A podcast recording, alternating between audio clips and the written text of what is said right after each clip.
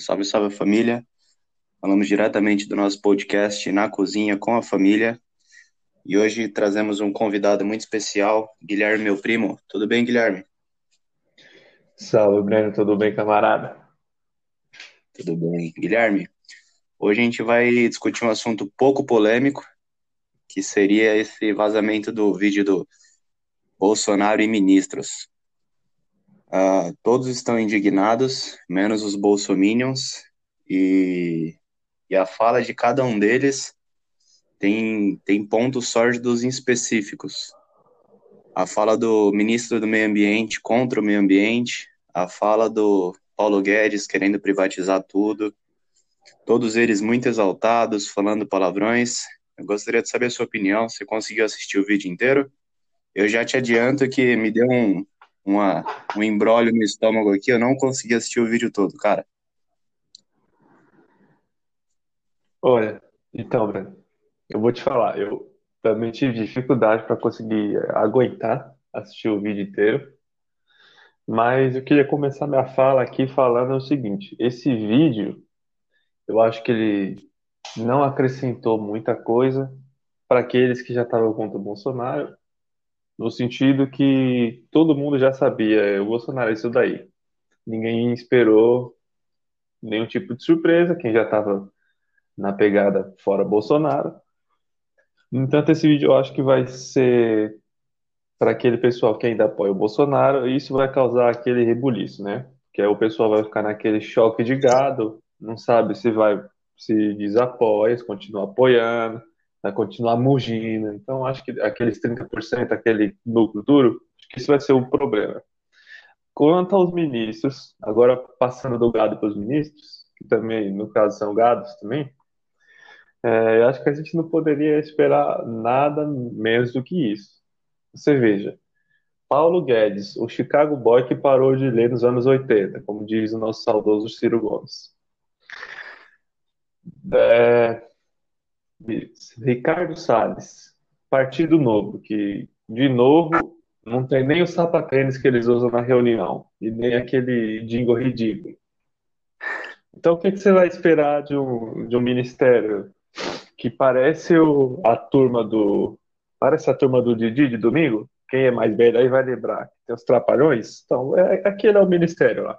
Infelizmente, é. o Bolsonaro sendo o Didi, essa, essa analogia aí. Mas infeliz é, comparação. É, infeliz comparação. Só que é isso. Né? Nesse caso, acho que o, o gado bolsonarista, aqueles 30% do núcleo duro, esse vídeo fez diferença para eles continuarem mugindo ali para descobrir o que, que, eles vão fazer. Agora, pro resto, acho que não fez muita diferença, a não ser aquela vontade de vomitar, que foi o que você falou que teve no começo aí, que eu também tive. É, e é complicado porque o Bolsonaro vem com, com um papo de Salvador, de eu vou ser diferente, e durante a semana a gente acompanha algumas notícias dele vendendo alguns cargos no Centrão, ele é, trocando cargos por votos, porque ele já sabe que existe um impeachment em, em curso. Então, é bem complicado ele ter essa postura. Todo mundo sabe que ele é um anicéfalo, mas é, assim, ele estava se mostrando o pior da política novamente. Ele que veio falando que ele era uma nova política, o que você falou de novo, não tem nada. É, continua trocando cargos por votos, continua é, apoiando sempre o capital e, e Deus acima de tudo deles, acho que o Deus é o dinheiro e o poder, porque é, fica bem claro que o povo é o que menos importa. Eu, eu já não esperava muita coisa dele, mas me espantou bastante ele falando daquele jeito dos governadores. É, e tem um ditado antigo que, que eu gosto de lembrar, eu sou meio, eu sou meio veiaco dos ditados. Tem um ditado que fala: Inimigo do meu inimigo é meu amigo. Então, aquele governador do Rio de Janeiro, Witzel, é intragável também, mas todos que estão contra o Bolsonaro, Sérgio Moro, agora são parecem até pessoas mais mais tratáveis, vamos dizer assim. Então, João Dória é um governo super de direita, um governo que privilegia o capital acima de tudo, mas que está tomando medidas é, relativamente mais seguras, apesar dele e do Bruno Covas estarem batendo cabeça ainda aqui em São Paulo, adotando algumas medidas um pouco descontroladas, mas estão tentando controlar esse vírus aí, enquanto o Bolsonaro prega palavras de ódio, é, e nessa reunião ficou muito claro quanta raiva ele sente desses, desses governadores na, um dia depois dele ter dado um discurso super apaziguador, tranquilo, tentando trazer coisas boas e tentando amenizar o clima. Agora acho que o clima fica bem mais hostil, bem mais intratável entre o presidente e os governadores. Ele criticou claramente o governo do Rio de Janeiro, o governo de São Paulo e o governo de Manaus, então da Amazônia. Então acho que agora fica, fica bem complicada essa relação entre, entre a República e os estados. Guilherme, quando você acha que acaba essa quarentena aí? Então, Breno, ah, sobre a quarentena, eu acho que ela passa por todos esses, passa um pouco por todos esses, esses motivos que você acabou de citar aí, que é o seguinte, é motivo político, né? Então, enquanto os governadores ficarem batendo com o Bolsonaro, na verdade, enquanto Bolsonaro ficar batendo cabeça com os governadores, pode esperar que a quarentena vai se estender. Porque não é igual ao Bolsonaro, né? Que a gente vai acreditar Deus acima de tudo, Brasil sem máscara acima de tudo. Bolsonaro. Então, segundo todas as previsões e tudo que a gente pode dar um, uma certa crença, de acordo com aquilo que a ciência fala, é, não tem jeito, você tem que manter o lockdown.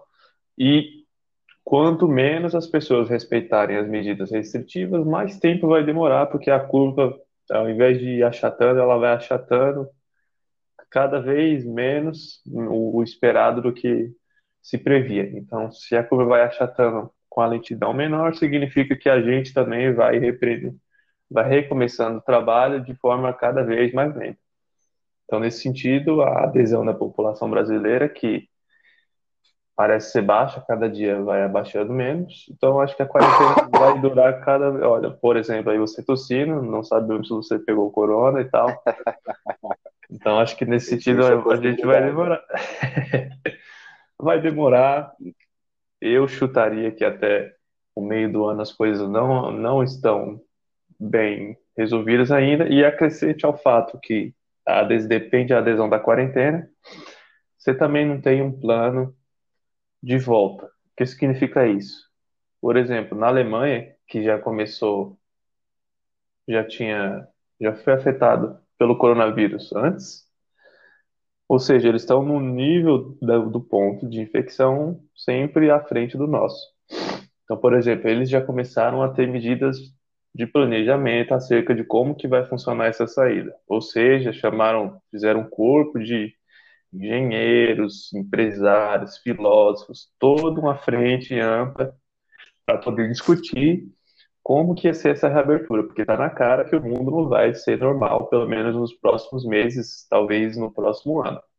Então isso é importante também, que, é, que o país planeje, e a gente está falando de planejamento aqui, olha só, Bolsonaro, talvez a gente começou a virar Venezuela, hein? Planejamento econômico é coisa de comunista.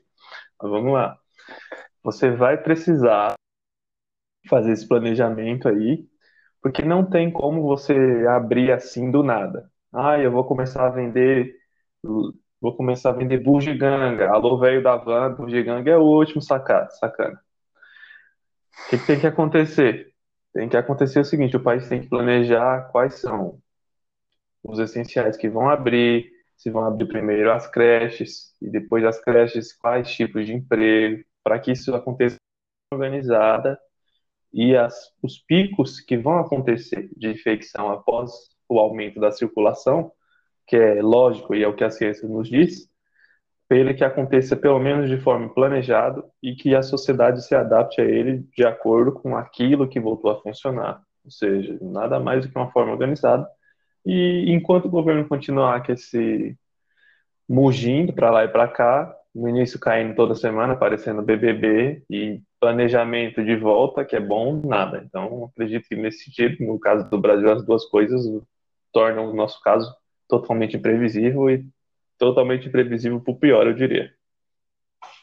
É, eu, eu concordo com a sua opinião. Eu acho que a quarentena, que a gente chama de quarentena, né, que seriam 40 dias, mas o isolamento social, uh, não sei se está muito perto do fim, pelo menos no texto eu acho que ele está perto do fim, mas até as pessoas voltarem a visitar shopping, visitar restaurantes, baladas, shows, acho que vai ser uma das últimas coisas que o pessoal vai voltar a fazer.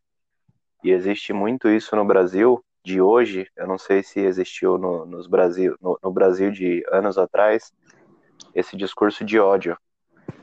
Então, ao invés de ter planejamento, ao invés de ter uma comunicação, isso é pregado pela nossa autoridade máxima, esse discurso de ódio, esse discurso de o diferente não me, não me agrada, não quero escutar o que é diferente, não quero ouvir o que é diferente, eu quero distância do que é diferente. Então, esse discurso de ódio é, é muito complicado, está ficando cada vez mais enraizado na nossa população. É, a gente teve é, exemplos claros desse discurso de ódio, não só nesse discurso do presidente, mas nas manifestações que foram agredidos jornalistas uh, e em vários outros posicionamentos do, do governo. E uma das coisas que eu acho mais grave, que, que eu, eu acompanho bastante o Greg News, do Gregório do Vivier, e essa quarentena, essa, essa, essa pandemia, está servindo de cortina de fumaça para alguns ministérios fazerem o que querem, dentre eles do Ricardo Salles que assistindo o, um dos vídeos do Gregório já me deixou bem, bem chateado assim, como eles estavam usando as medidas provisórias do governo para fazer o desmatamento, mas o próprio Ricardo Salles falando deixa muito claro que o ministro do Meio Ambiente é ruralista, é agropecuarista, não quer saber do meio ambiente, então realmente é o que você falou, Guilherme. É um.